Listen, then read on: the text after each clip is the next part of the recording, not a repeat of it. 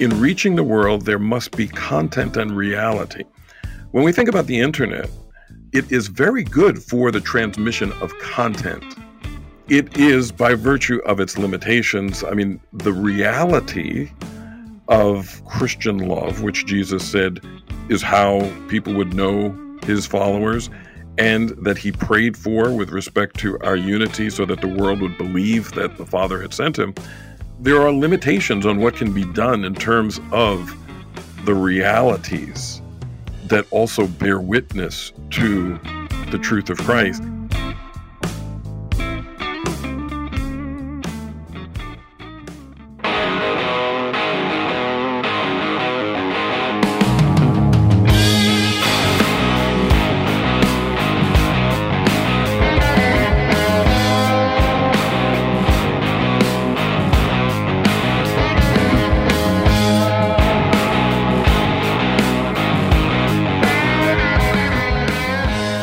To the Apologetics Podcast. I'm Garrick Bailey.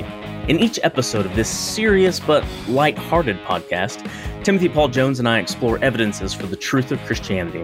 And along the way, we even talk about movies, music, and culture.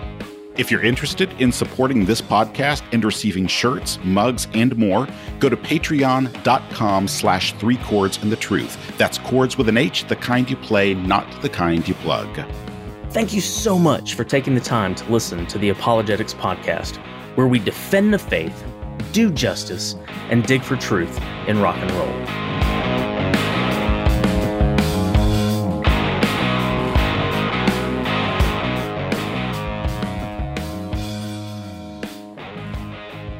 Welcome to the Apologetics Podcast. Thank you so much for joining us this week. Today we have with us Dr. Keith Plummer. He's the professor of theology and dean of the School of Divinity at Cairn University in Pennsylvania. He has a PhD in systematic theology from Trinity Evangelical Divinity School, where he also earned his Master of Divinity. He's here to talk with us about deconstruction, technology, and an apologetic of kindness. Thank you so much for joining us today, Dr. Plummer. Sure. Thanks for the invitation. Dr. Plummer, you have contributed to a couple of books recently that we'll be highlighting today. The first is called Before You Lose Your Faith Deconstructing Doubt in the Church, which is published by our friends at the Gospel Coalition, as well as The Digital Public Square Ethics and Religion in a Technological Society by also our friends at B&H Academic. So we're excited to talk about those today. But before we do, before we have this fun conversation, we have to have a pre fun conversation, a pro fun log, as Timothy always likes to call it. Just kidding, he never says that.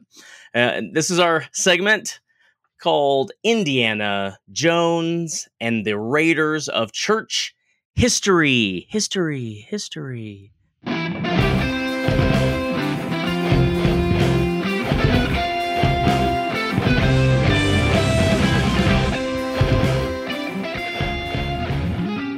Bring something that there is no way that you are going to be able to defeat this time around. It is undefeatable because even if it is defeatable, you won't want to defeat it. It is Belferlein the Reformation Puppy. That's right, Belferlein the Reformation Puppy. Martin Luther, as you may know, had a dog, and the dog's name was Belferlein. Now, I've got to talk a little bit about this because I actually ended up doing an inordinate amount of research. I know you can't imagine me doing an inordinate amount of research about anything, but I did an inordinate amount of research on Martin Luther and dogs. And I was really kind of frightened and disappointed at first because at first, when I was reading about this, it said that Martin Luther had a Pomeranian. Now, to us, what a Pomeranian means is a now if you're one of our listeners and you have a Pomeranian, this is all the Pomeranians except yours that I'm describing right here. So we know Pomeranians as annoying, tiny creatures. And every time I encounter one of those yapping creatures, I want to lock it in a room with our cat and see what happens because I know what would happen at that point. And as I said, this is all the Pomeranians except those of our listeners. Those of our listeners are beautiful, little, cuddly, wonderful creatures, but all the others are, are really annoying. But Martin Luther, it said, had a Pomeranian. I was worried because my my opinion of Martin Luther was about to go way down at that point if he had a Pomeranian, because I just don't think of Martin Luther as the Pomeranian type of guy. He just is not that type of guy. So here's what I found out though the Pomeranian in the 16th century was not what we know as a Pomeranian now. It was a type of German Spitz. It was a type of a German Spitz dog, which is about 50 pounds. So it was a real dog. It wasn't like a little furball. It was a real, real dog at that point. It's about the size of your dogs, Cosmo and Captain, which are amazing creatures as well, because they're they're real dogs as well. So it's about that size. And Martin Luther called Belferlein, his nickname for Belferlein was Tölpel. Tölpel, which in German means a riot, like something that's really riotously funny or foolishly funny, is the implication that it has at that point. And Martin Luther, he he was so fond of dogs, and his dog in particular, that he even wrestled with this issue of whether dogs will have any part in the resurrection. And what he concluded is not that dogs go to heaven, and not that dogs have souls such that they are resurrected, any spiritual component where they're going to be resurrected. He does not heretically conclude conclude that. But he does conclude this. He says, certainly that dogs will have some part even in the resurrection. For Peter calls that day the time of the restitution of all things. God will create a new heaven and a new earth, and he will also create new tölpels with skin of gold and hair of pearls. So he says basically, God in the new creation, he's going to create new dogs they're going to be dogs in the new creation, not because he resurrects current dogs, not because dogs go to heaven, nothing like that. Rather, there will be dogs because God will create new ones in his millennial reign, or it, depending on where your millennial view is, in some sort of a future restoration of all things. And so I bring to you Belferlein, the Reformation puppy, which there is no way you could ever even want to defeat Belferlein, the Reformation puppy, Martin Luther's beloved dog that was this 50 pound German Spitz. I am sure an amazing animal. Putting two of my favorite things together, the Reformation and puppies. I mean, you're right. It's there's not I don't really want to enter this contest. You know, cats will also be resurrected. It's just that they'll be resurrected as dogs. So that's how we deal with that one. But I think we do know that cats do have a spiritual aspect to them. It's just not a good spirit. it's an evil spirit. And we have cats, and I like cats, but I also know where they come from and I know where they're going. Where, where they're spending eternity, yes. well, I might as well just throw mine out there just for the fun of it. This week, I present to you the cincture of the Theotokos. That's right, the Theotokos, which everyone, as everyone knows, is the Greek word for God bearer, which was the nickname of Jesus' mother, Mary. That's what she went by in the neighborhood, Theotokos. Probably just Tokos, or, you know, people shorten it, it's a long word. Anyways, the cincture of the Theotokos, the God bearer, the legend claims that this religious artifact belonged to Mary, who wove it from camel's hair herself, because she's crafty, just like Run DMC said. And on the day of her ascension, Mary gave her belt to the Apostle Thomas as a blessing. And on September 13th, the Christian church celebrates the feast in honor of this artifact. Parts of the cincture of the God Bearer are now kept in different churches around the world, as with most relics and artifacts. They're famous, they exist in many, many places. So, yeah, the cincture of Theotokos, I think I could make a case for how this would win, but I'm not going to because I, I don't want to win. I don't want to beat a puppy in any sense of the word. Well, I think that what would happen is that Mary's cincture would become a chew toy for Belferlein. And there would be an irony here, considering Martin Luther's view of certain things Catholic, that he would totally give it to Belferlein as a chew toy. because he, of course, would not have believed, as we probably don't believe either, in the uh, bodily assumption of Mary or any of those things like that. But he might have used it as a leash, like a yes. like a the holy leash, the the there leash of the God bearer. We he, could have. We could probably have what put, he would have done. Put it around Belferlein's neck, and then it could have been Belferlein's collar. And so there we have the cincture of the Blessed Virgin would become Belferlein's collar. That is the most Martin Luther thing that we could possibly say that we could actually put on the program.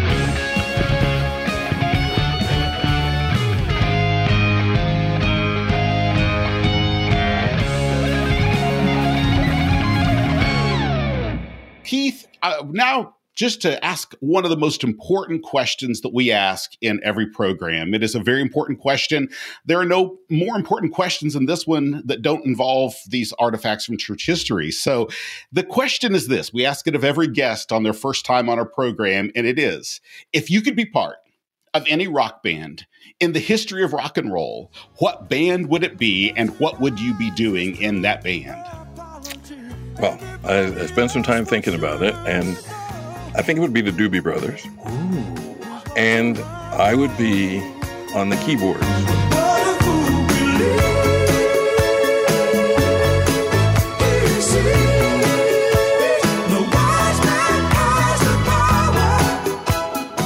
That's not just because I want to be Michael McDonald. I, I, like Michael McDonald's soulful voice. I really, really appreciate his music. I was a big Doobie Brothers fan in my youth, but I took piano when I was a child, and I was just amazed when I got older by the chord work that he did on the keyboards. And when I took piano, I never liked theory, the scales, or anything like that. I would run out and buy sheet music so I could play my favorite songs. And as a result, I could never improvise or play by ear. And I really regret that I didn't take the time to learn the theory so that I could play the keyboards like that, even if I couldn't sing and play the keyboards like Michael McDonald does, if I could just play the keyboards like that. But interestingly, I think that there is, and I tell my apologetic students, I think that my lament has some bearing on apologetics. Oh. And what bearing does it have on apologetics? So describe this for us because anytime music and apologetics intersect, we are at that intersection. well, because I didn't have the time and the patience to do the theory work, and I wanted to immediately get to playing my songs that I liked, I think the the relationship is a lot of times when people approach apologetics, they're not necessarily interested in understanding their faith and the reason for it. They just want, tell me what to say in this situation. And if that's what we settle for, then we're going to be less able to be spontaneous and to do improvisation in terms of conversing with people. Yeah, I agree. And as We've talked with Josh Chatraw in the past, and as I think he says so well in his book, Telling a Better Story, which Keith, you and I have interacted online about our appreciation, our love for this book, that thinking of apologetics that way is also this silver bullet mentality, which is not having a conversation with someone in front of you as much as it is trying to defeat an argument, an idea, a concept that even if a human being is in front of you, suddenly becomes depersonalized.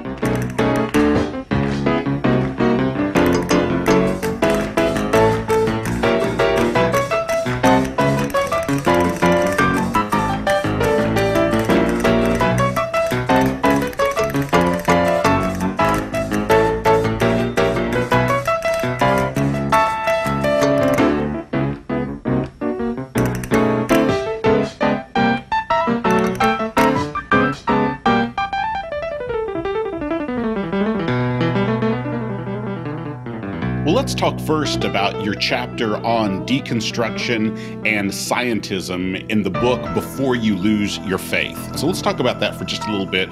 Great chapter in that particular book from the Gospel Coalition. And first off, I would like just to think about just for a moment what is deconstruction? Because there's some people in our audience who are going to be all over that term, and some people that are like, I've not really heard about that, or worse yet, I've heard it, but I don't even know what people are talking about when they say that. And so, what are we even talking about when we talk about deconstruction? Well, as you uh, indicated, I don't think we're talking about one thing depending upon who's using the term.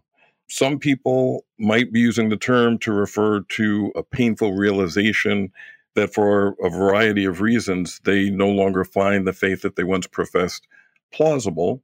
And uh, they're going through a period of disillusionment and questioning and doubting. Others might be using the term to refer to the questioning of whether or not some things that they had thought were elements of the Christian faith have more cultural than biblical basis for them. And so they're doing what I think is a necessary and a good questioning. Others still will use the, the word in the more technical term of deconstruction in the sense of suspecting that all truth claims are really plays for power and thereby trying to show how it is that that's what's going on with the claims of Christianity, in which case what they're seeking to do is to demolish or destroy the faith. And so I think it's it's really, really important to realize that there is no one definition. And so it's really important when we're talking about it or with someone about it that we find out what they're meaning by it. I love the way you put that there because it is so important that we define that term because one person could mean it in that sense, that critical sense of saying basically all truth is simply what we call truth is simply a human construction. And I am recognizing the power structures in that. I'm, and I'm demolishing that, recognizing it that there is no real truth. There is simply, there are simply structures of power. That type of a false idea right there. That's what some people mean. Some people just mean it in the sense they're taking the pieces apart in their faith, laying it out to try to figure out what they believe. And if we take that person who's doing that and accuse them of doing the other, then we shut down a conversation that would be good to have. And on the other hand, if somebody is doing this power deconstruction thing and we hear what they're saying and we try to affirm it, we may be affirming something we really don't want to affirm at the same time. So, my encouragement to our listeners really is when somebody says, I'm deconstructing, ask what do you mean by that? Let's talk about what you mean by that and let's figure out that out so that we can have a good conversation that we actually know what we're talking about together in this. Yeah i'm i'm thankful for this discussion. I serve at the village church here in flower mound texas and our pastor was speaking uh, of de- deconstruction in that second sense kind of where, where you talked about this helpful and good questions and conversations to be having with yourself to to figure out is my faith, my Christian faith, is it more formed by kind of some cultural context or, or cultural issues more than scripture or, whatever? And, and he was speaking of it that way. And just like with so many other conversations in public right now, folks hear the word and don't distinguish between these meanings and just put him on blast. You know, you're flaming liberal, you're on this slippery slope, you're all of those things. And, and it's just this failure to understand terminology, to try to understand others and the conversation they're having. And it's just this state that we're in right now that's kind of painful to see. And we can talk about it a little bit later, uh, but you know, this is another area where my interest in technology comes up because I think in many ways we're habituating ourselves to lack the patience and the frames of mind that is necessary for the kind of distinctions that are necessary and are critical for fruitful conversations. The degree to which we demand and expect speed and brevity and efficiency, that is going to impinge upon whether or not we can have the kind of thought and communication that is called for to have these important conversations with people. Yeah, I completely agree. How should Christians respond when they hear someone saying, I'm deconstructing my faith? When your students or people in your church come up and, and ask this type of question to you, how do you coach and counsel them through having these type of discussions?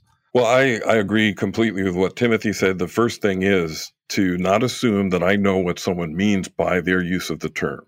And so to ask, well, when you say that, can you tell me more about what you mean by that? And then, you know, allowing them to fill in a lot of blanks that are currently existent in my mind in terms of what they mean by it. And then uh, beyond that, I think asking if they're willing to talk about some of the factors that have contributed to the current state that they say that they're in. What um, what were there particular items of information that you came across? Were there particular experiences that you have had that have led to this? Are you willing to to talk about them? In some cases, the plausibility of the faith or the lack thereof, it's largely related to what they have seen and experienced in the context of the church from Christians and so forth. And so I, I, want to know that. And to the degree that I am able to, I want to affirm what it is that they are questioning that should be questioned. And so I, I think rather than immediately going into the defense mode, gathering some more information as to what they mean, as well as learning what are the factors that have led them to where they are.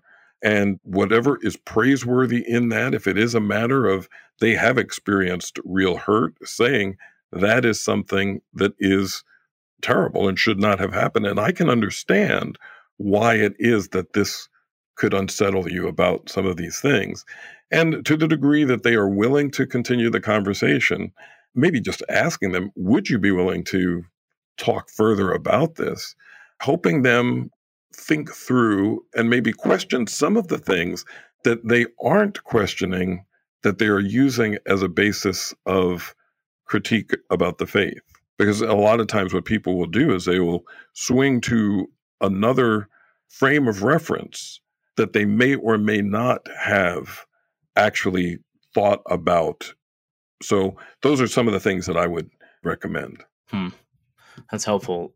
This question may feel like a turn for some, but if we're kind of sticking with this idea of terminology and knowing what a word means when it comes up in conversation or we you know see it out in the world your chapter in the book before you lose your faith it focuses on scientism which is something i've always had an interest in so could you tell folks what scientism is and why this is something christians ought to care about and, and how we respond to it when it's when we bump into it Sure. In my chapter, I selected one thing that oftentimes people presume that leads them to have serious questions about the faith that I think needs to be questioned itself. And that is scientism, which I think it's really important to distinguish between scientism and science. Now, the two in the minds of many people have become so interwoven that they're practically synonymous. And so that when you critique scientism, some people will say that you're being anti scientific. And so I, I, try to explain the, the difference that I have in mind there. Scientism simply is the belief that science is the only or the superior way of knowing what's true or what's real. J.P. Moreland, he does an article in uh, Zondervan's Dictionary of Science and Christianity. And in that, as well as he has a very good popular level book uh, on scientism and secularism, but in his in his article, he makes a differentiation between strong scientism and weak scientism. And he says this that strong scientism claims that some proposition is true and or rational to believe if and only if it is a scientific proposition. That is, if and only if it is a well established scientific proposition that in turn depends on its having been successfully formed, tested, and used according to appropriate scientific methodology. And that is in contrast to weak scientism, where uh, there's not such an exclusive claim that science is the only way of knowing what is true or what is real, but it certainly is the superior form. So if you hold to weak scientism, you're saying, well, there might be other ways of knowing, but they all are subordinate to science. And so scientism would be the idea that if something isn't scientifically demonstrable, you can't really claim to know it, at least in the strong form. You can say, I believe that, I think that might be so, but you can't claim to know it unless and until it has been empirically or scientifically verified. Hmm. So when we bump into, you know, in conversation with folks who, whether knowingly or not, kind of hold to one of these versions of scientism and you know we get in these discussions or or even like in your example someone who may be in this questioning phase in, in some type of deconstruction that we talked about earlier and thinks that science is kind of this main cause what do those conversations look like when we meet those folks yeah well as you said I, I think most people hold to this unknowingly I think it is rare that you will ever encounter someone who will say, I adhere to scientism. But there are some ways that you can detect that someone might be assuming this when they make claims such as, well, you can't really say that you know that because that has been scientifically proven. And I, I think that it's helpful in cases like that to ask for clarification. If I suspect that someone might be presuming the legitimacy of scientism, just asking, am I to understand you correctly in that science is the only way of knowing what's true or real? And that both helps them think about it and also it can get clarity for us in terms of if they say yes, then okay, I, I know I'm dealing with someone who holds to this.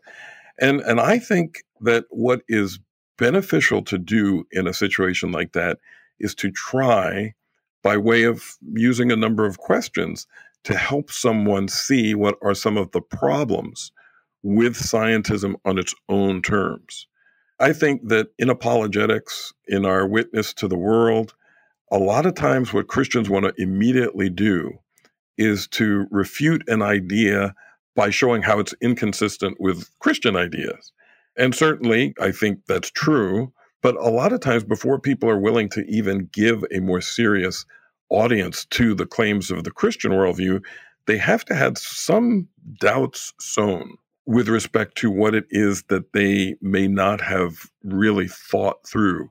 And so I think it's really helpful to help someone see if scientism is true, it raises a number of problems with respect to a lot of things that we assume that we know that we couldn't if we were to consistently live out scientism. I had a professor early on in my seminary education mention this fact, and then I kind of recently had a conversation with a friend who got his PhD in material science, and he's kind of a smart guy. The fact that science degrees, advanced science degrees, that very few of them require any extended discussion, if any, uh, on the philosophy of science. Uh, that's just not a part of the scientific world, so that the people in the scientific community don't even have these discussions, uh, don't even rarely have their assumptions and presuppositions kind of uh, brought into question. And, and that's, I think that's really telling. It's something that it's like scientism is in the water, right? That it's just not something that anyone's aware of, even the professionals. Yes. And, and I think it's really important for us, again, as Christians, to say science is a wonderful thing. And there is nothing that is inherently antagonistic between Christian faith and the doing of science. And as many have brought out before, in fact, on the basis of Christian premises, it makes the most sense to say that we can think God's thoughts after Him, to expect that there is some discernible rationality in nature that can be traced. But when we're, critiquing scientism, what we're saying is science is but one way of knowing certain aspects of reality. This is not throwing science under the bus, it's simply to acknowledge the, the limitations of science. And so, if you can get people to think about some of the things that they probably don't have any question about knowing, and you know, in the chapter, I talk about things related to memory. I know what I had for breakfast this morning, but my current knowledge isn't based on any present empirical experience. Historical knowledge. If you were to consistently apply scientism, you would have to do away with most of what we think we know with respect to what has happened in the past. But even more significantly is the question of moral knowledge that certain things that we just intuitively have a sense I know that this is right or wrong. If scientism were true, we would have to dispense with all claims to moral knowledge. Yeah. Jeez. Fun fact Alvin Plantinga's book on this topic, Where the Conflict Really Lies, is the one Plantinga book that I understood the first time I read it. So just throwing that out there. that, well, that is easy to understand because his other stuff is, yeah. Well, you have a strong interest in apologetics. And something I found that almost always, if somebody has a really strong interest in apologetics, there's almost always a story behind it. There's a narrative in their life behind it. There is a story behind my getting really interested in apologetics. And I have to condense it really, really tightly. I grew up going to a liberal Protestant church, United Church of Christ, with my family who were not believers. You know, I didn't hear the gospel there at all. But simultaneously, my mom had sent me to a Missouri Synod Lutheran parochial school, kindergarten through eighth grade, where I did receive some pretty solid, sound biblical instruction. But I didn't become a Christian. If you had asked me if I was a Christian when I was younger, I would have said yes. It was the Lordship of Christ had no manifestation in my life, but that's how I was raised. But I became a Christian when I was 19 on the campus of a very liberal, secular institution and one of the things that got me thinking, I took a class, it was an elective, and I think it was called Magic Science and Religion. And it was a sociological exploration of religion and religious phenomena. And it rocked me because it was essentially denying that God existed. And even though I wasn't a Christian at the time, I just assumed, well, yeah, there's a God. And I remember asking my mom, how do you know that God exists? And she wasn't a believer at the time. And she was talking about, well, if there wasn't a God, I wouldn't have gotten through the things that I've gotten through and so forth. It didn't really satisfy me, but I put it on the, the back burner. I ended up singing with a student led gospel choir called Voices of Inspiration. I had always grown up singing in choirs. And I reluctantly joined this choir because, well, I, I wanted to join it because I loved the music they were doing. And I liked a lot of the people who were in it. But I thought the leadership was too religious. You know, they talked about being born again. They incorporated prayer in the rehearsals. They encouraged people to go to Bible studies and find a church. And I just wanted to sing. And so I did join. And I know that a lot of them were praying for me. They were witnessing to me. They were never really over the top or anything, but they were available to me. And it was through my involvement with that and and seeing i realized at one point some of these people when they're singing they're singing to someone and they're singing about someone that i just don't know. I'm singing because of whoever's there to hear us. That got me thinking. I was aware of sin in my life at the time that i was rationalizing and we were at one member's church. I think it was a christmas break. We were doing concerts and there was an evangelistic message that the pastor gave, I had a real sense of conviction and a real sense, like I had not known before, of guilt. Not just guilt feelings, but that I was really guilty. And I responded to the gospel. After responding to Christ, there were noticeable changes in my life. There was a newfound peace where there had previously been just this restlessness. Above all, there was this sense of having been cleansed in my conscience. And there was a, a, lightness of soul that I had not known before. There was a sense of knowing God, and there was this voracious appetite for the Bible that I had never, ever had before. I was neglecting my studies because I wanted to read the Bible. And this wasn't something that I was working up. But something happened, and I don't know what led to it. But something occurred where I started to ask the question this peace, this joy, this sense of cleansed conscience, is this just a head trip? Are these just psychological phenomena that I'm experiencing because I believe Christianity is true that I would be experiencing even if it weren't? And I started to spiral down into what I can only describe as a hellish period of doubt. I knew what it was to ask questions of the faith as an unbeliever that were motivated by the desire to protect myself from the claims of the gospel. Now I was on the other side and I was asking questions, but they weren't to shield me. I wanted Christianity to be true, but I was seriously questioning whether or not it really was, and how could I know? And the people who were in my life at the time were not very helpful. I remember people saying, Well, why are you thinking about these things? Just stop thinking about them. I would have loved to have stopped thinking about them. An older Christian woman, well meaning, she said, Confess your doubt as sin, ask God to forgive you, go on. And I did that again and again and again. And I would have temporary relief, but the questions were still there. And I was questioning everything from obviously the existence of God, the inspiration of Scripture, the existence of Jesus, the identity of Jesus, the resurrection, the possibility of miracles, and so forth. And I'm originally from New York.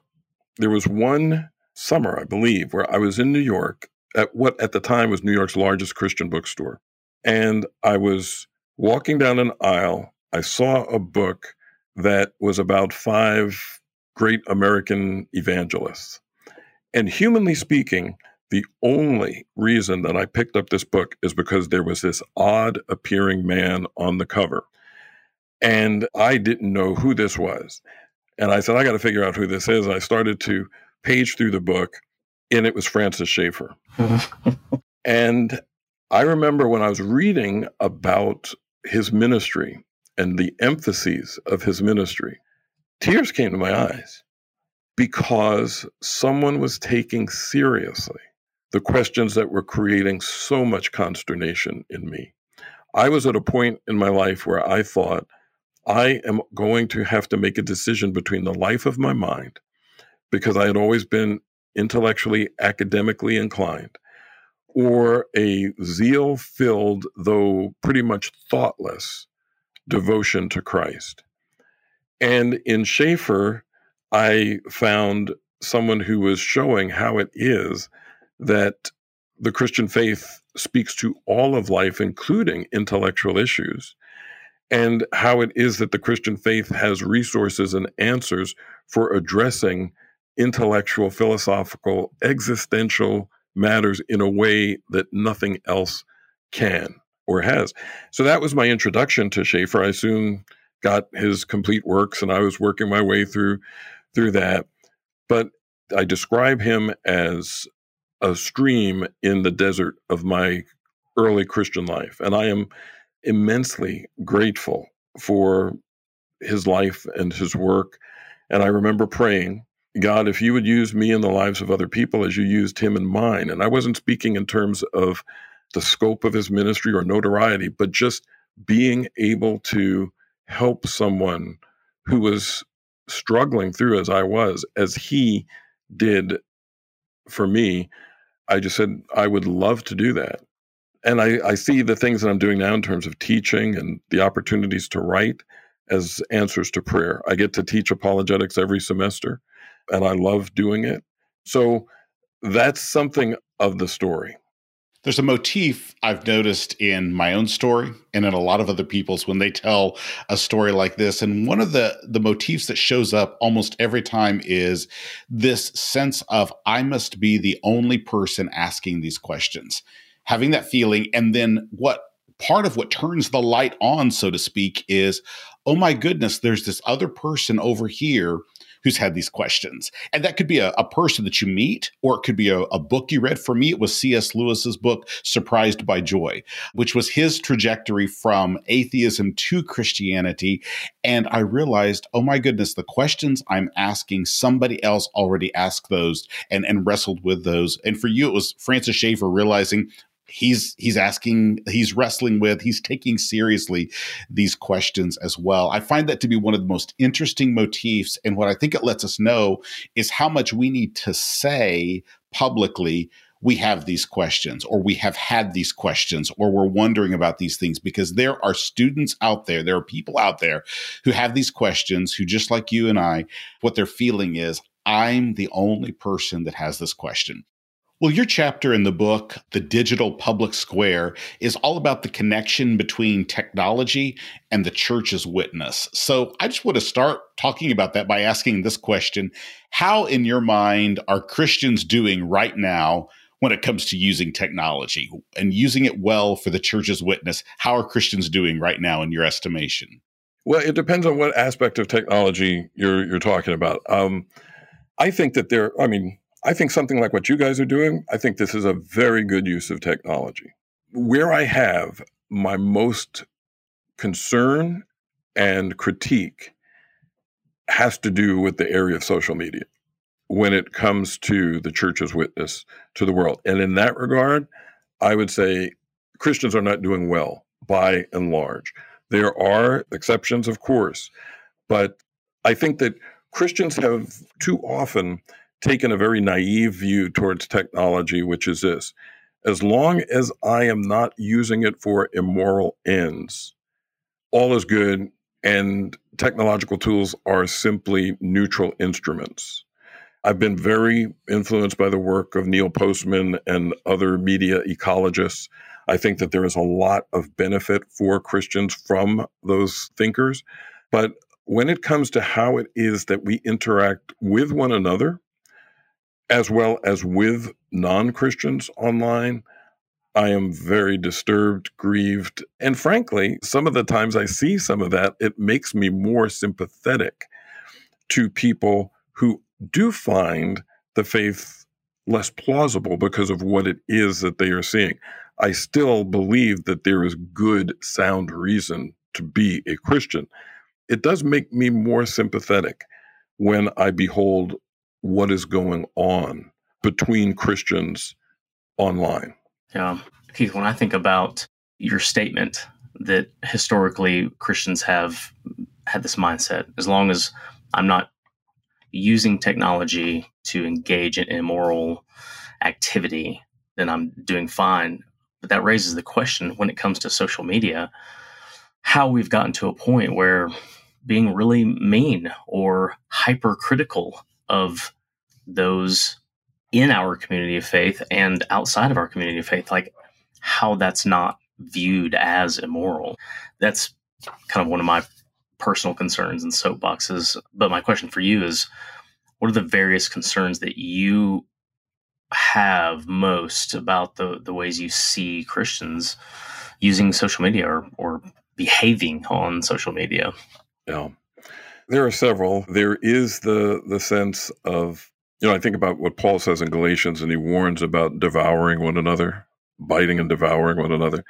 I, I think that we are at a very pivotal time societally where Christian virtues, the fruit of the Spirit, things such as gentleness, kindness, patience, are seen as weak. And because we are in an attention economy, because we are you know, I think it's very easy for us to rationalize that because the stakes are so high, because the gravity of what I am talking about with respect to the gospel is so great, then really I can, and no one's going to say this, but really I can disobey God in other areas for the sake of the truth. And I'm very concerned about the harshness the severity, the impatience with other believers. And the reason that I'm focusing on other believers is because Christ said that a big part of our witness to the world has to do with our relationship with each other. And so we cannot divorce evangelism and apologetics from Christian life and Christian corporate life. And so that's one of my my concerns, the failure to recognize the limits of various media in terms of what it is that they do well and what it is that they don't and a lack of discernment in terms of how it is that we make use of various media and particularly social media now i sometimes marvel at the fact that i see people trying to use social media and various platforms as though they're multi-purpose and that they can do everything. And I think that something like Twitter or Facebook is good for some things, but it's not good for everything. And there are formative powers that are at work as we use these various tools unthinkingly that we are being shaped, that we are being formed, that our values are being turned in a variety of ways. So, whether it be some of the stuff uh, like uh, Jamie Smith's cultural liturgies talking about the formative powers of practices, whether it be some of the other thinkers and writers who are, are doing this, I this is the naivete I'm I'm thinking about that we would like to believe that our instruments are completely neutral. And by neutral, I don't mean necessarily, I'm not talking about morally neutral, but I'm saying people think that there are no intrinsic or inherent ideological priorities and values in given tools. So, for example, as we were talking about before, social media values brevity, speed, wit, sometimes biting, and anything to get attention. And it's as though, as Christians, we're all shock jocks now. We're all vying for this limited attention, and we can tell ourselves, well, whatever I do to get it is okay because after all, it's for the gospel. After all, it's for the truth. And we don't give much thought to whether or not we are displaying Christ in how it is that we are defending Christ and the gospel. So I was so glad to hear when uh, you reached out and said this is the topic that you wanted to talk about because I think apologetics and people involved in apologetics have to be doing this much, much more. It's not just the content, it is our character and our relationships. And you mentioned Josh Chatraw. One of the things that I just so love about apologetics at the cross and telling a better story, but particularly apologetics at the cross, is the strong doctrine of the church and the realization of the corporate aspect of apologetics that cannot be divorced from the manner in which we deal with one another. One of the great lies of modernity, I think, and perhaps in terms of its impact, one of the ones that is the biggest lies of modernity because we don't see it, and that is that form and content are separable. That is really one of the great lies of modernity that the form and the content can be separated. And we told ourselves for many years the message, as long as the message remains the same, the means and the medium can change however we want it to. And now we're reaping that. We're reaping the results of that in social media and it is it should anyway show us that that was always a lie. Form and content are not neatly divisible. They are things that the form shapes the content and the content should shape the form and if the, they're not then then we we believe this lie that the form can be whatever we want it to be and the content is all that matters. And that's simply not true. The form and the content of our presentation both matter deeply. And one of the greatest lies of modernity is that somehow we can neatly split those and it results in a lack of kindness a lack of gentleness because we think that the the form we present it in can be mean and biting and snarky but the content is still there and our content is all is all grounded in our confessions of faith is completely congruent with all of our doctrinal statements. It's all orthodox. Therefore it must be okay. But that's something that is an utter and absolute lie that we are going to to see i think more and more negative outcomes from that lie. Yeah in my in my chapter in the digital public square i'm kind of riffing off of one of schaeffer's lesser known works called Two Contents, Two Realities. And it was an address that he gave to the Lausanne Congress on evangelization. And the two contents that he was talking about were the content of sound biblical orthodox teaching and what he called honest answers to honest questions. So there is content to be communicated. But then he talked about the necessity of reality by which, and the two realities he had in mind is what he called true spirituality. The true spirituality being the spirit bearing the fruit of Christ in our lives. And then he talked about the beauty of human relationships, that in reaching the world, there must be content and reality. When we think about the internet, it is very good for the transmission of content. It is, by virtue of its limitations, I mean, the reality of Christian love, which Jesus said is how people would know his followers, and that he prayed for with respect to our unity so that the world would believe that the Father had sent him. There are limitations on what can be done in terms of the realities that also bear witness to the truth of Christ.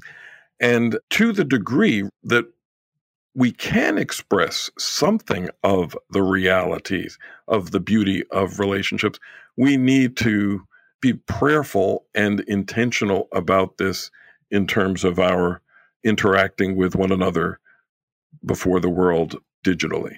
I just read again, Josh is telling about a storybook with a group of guys here in the church, and we spent a lot of time really kind of slowing down and, and talking about the aspect of one of the first principles of apologetics is the kind of person that the apologist is. And we really hammered on that a lot. And Josh makes this comment, which I think applies to theology, ethics, apologetics, like just so many areas, but that he says our apologetics cannot be separated from our discipleship right? These are two areas that we don't tend to be thought of, eh, you know, in the or included in the same sentence, but it's it's essential. Yes, and now I want to I want to be fair in terms of the other side. I think uh, our flesh is such that some of us, I think, temperamentally are going to be brash, and we're going to say that's boldness. Others of us might be timid and maybe it's sometimes cowardly and call that, well, we're being meek. And the challenge for all of us is to be conformed more to the image of Christ because the same Christ who blessed the children is the one who turned over the tables. And as I put it, we all have our favorite Jesus. And you know that that favorite Jesus is surprisingly the one that most fits my disposition. But yet we don't have different Jesuses in the Gospels. We've we've got this multifaceted Jesus who is bold, courageous, but also gentle and kind. And going back to the point that you just made, this is why discipleship is so unhitchable from apologetics and evangelism because you know I, I've got my blind spots about my temperament and disposition. Someone else has theirs, and we need the body as we are all in this process of being made like like Christ just so helpful. I do want to point our listeners to your own Twitter account. So if when any of you dial up on the interweb, if you use the Twitters, then you can find Keith at Xian Mind, X I A N, short for Christian, of course, X I A N Mind. And I really encourage you, if you do use Twitter, follow Keith on Twitter and uh, be sure to kind of pay attention to the tone that he's presenting and the kindness and yet the clarity and conviction. I think it's a good model for us of somebody who's thought well through these issues. X I A N Mind. Thank you again for joining us today. Oh, well, thank you for your kind words and thank you for the work that you guys are doing. I think you model exactly the kinds of things we've been talking about. I really appreciate your work. So thanks.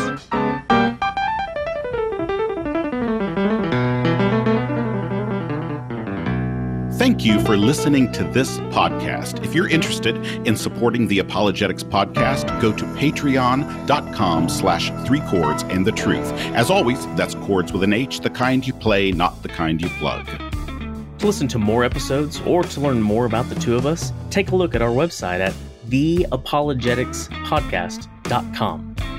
Also, if you're interested in learning more about apologetics, ministry, and leadership in urban contexts, you might enjoy the Urban Ministry podcast. Go to urban.sbts.edu to learn more about this podcast. My name is Timothy Paul Jones. My co host is Garrick Bailey, and we are already looking forward to joining you next time on the next exciting episode of the Apologetics Podcast.